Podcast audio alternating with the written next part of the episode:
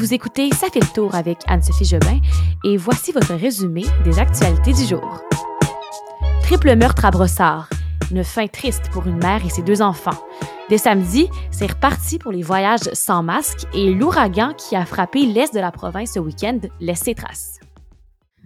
Bonjour tout le monde, re-bienvenue. On est à la saison 2 donc de ce podcast ceux qui sont nouveaux ici sur la chaîne, ben, c'est très simple. Hein, le, concept de mon podcast, c'est qu'à chaque jour, du lundi au jeudi, je vous sors un épisode d'environ 10 minutes, le gros maximum, pour que vous résumer l'essentiel de l'actualité du jour. Pas seulement au Québec, pas seulement au Canada, partout dans le monde, les nouvelles qui font vraiment la une et qui sont d'intérêt pour vous à la maison, là, qui vont vraiment faire une différence dans votre quotidien et qui vont euh, impacter aussi, disons, les, les conversations que vous avez autour de la table, euh, au souper, que ce soit avec vos familles, euh, vos amis, pour que vous soyez bien informé. Alors, je vous invite à être euh, avec nous chaque jour vers 16 h On sort l'épisode pour que vous puissiez arriver à la maison en, fin de journée avec euh, un bon résumé des actualités du jour.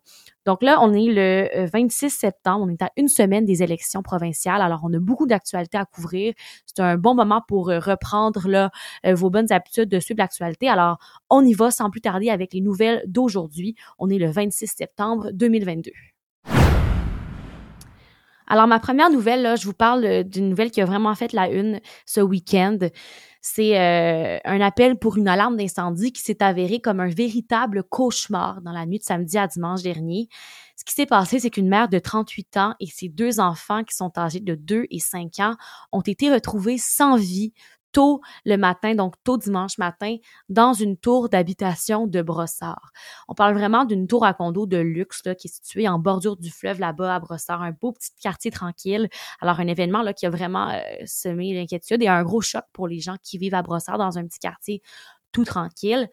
Et euh, on pense, selon les informations de la police, selon les informations qui circulent, que les deux enfants ont été noyés et que le meurtrier aurait tenté de mettre le feu à l'appartement. C'est d'ailleurs pour ça qu'ils ont retrouvé les corps, hein, parce que euh, y a eu une alarme incendie et euh, les euh, premiers secours sont arrivés.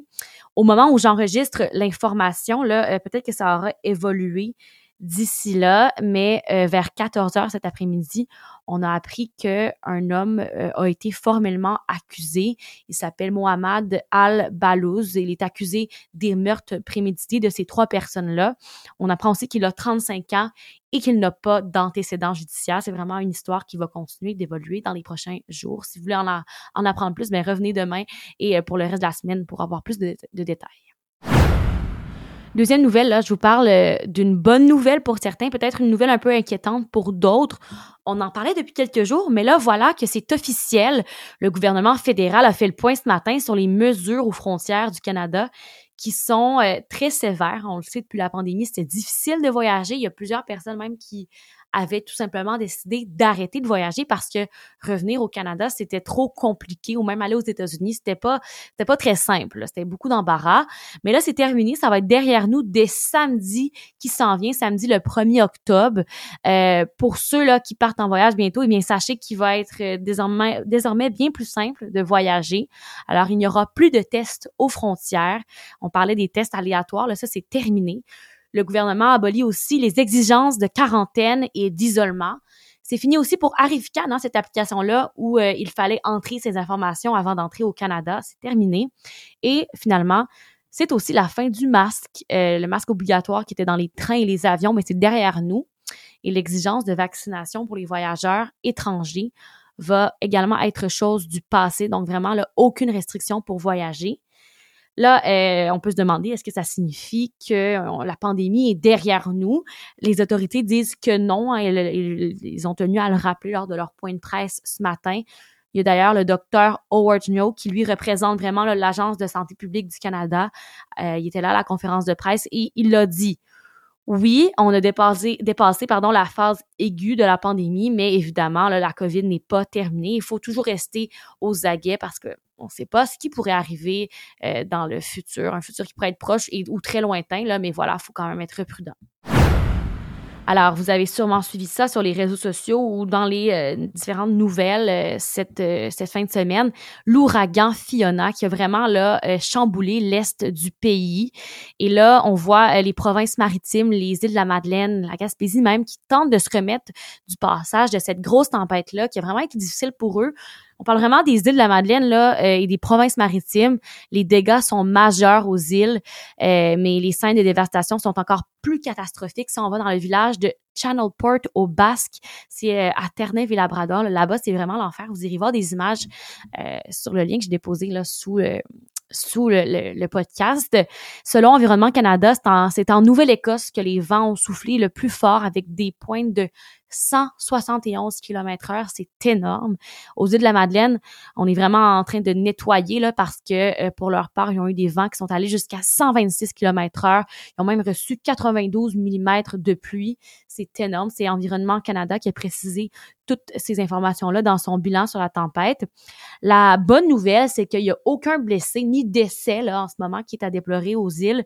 Euh, vraiment, le problème, c'est le matériel, hein, des maisons complètement détruites, des gens qui n'avaient pas d'assurance et là qu'ils se rendent compte à quel point leur maison, leur, euh, leurs biens sont détruits. Et faut le dire aussi que un gros problème en ce moment, c'est les changements climatiques. C'est important de le mentionner. Il y a plusieurs experts qui se sont exprimés depuis cette tempête-là pour dire bon là, on est déçu, on chiale, mais il fallait s'y attendre. Hein. Un ouragan comme Fiona, il va en avoir d'autres. Puis ce sont vraiment les gaz à effet de serre qui font que le climat plus chaud est propice à de telles tempêtes. Donc, euh, il fallait s'y attendre selon ces experts-là.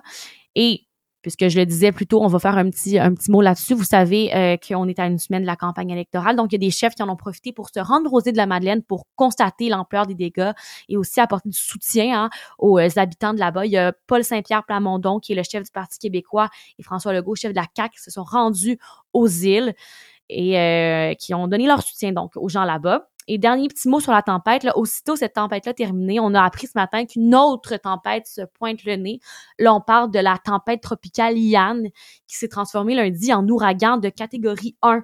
Et là, c'est un ouragan qui vraiment le menace Cuba et euh, la Floride, on parlait cet après-midi, lundi après-midi, de vent soutenu de 120 km heure. Alors, une autre tempête à surveiller cette semaine. Un petit mot sur le vote par anticipation. Alors, c'est le deuxième jour aujourd'hui. Si vous voulez voter, vous avez jusqu'à 20 heures lundi pour aller voter par anticipation. Comme ça, euh, si vous n'avez pas le temps d'y aller le 3 octobre, ce sera déjà fait.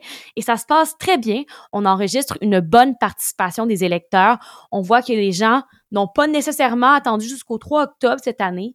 Les statistiques qui ont été relevées ce matin là, par Élection Québec montrent que 12,57% des électeurs inscrits se sont prononcés, sont allés voter. Euh, c'est presque deux fois plus que ce qu'on a observé en 2018 avec 7,23 seulement qui étaient allés par anticipation. Et un petit message pour les jeunes que Gabriel Nadeau-Dubois souhaitait partager aujourd'hui. Là, il est euh, à Montréal, il fait campagne ici à Montréal aujourd'hui sur l'île.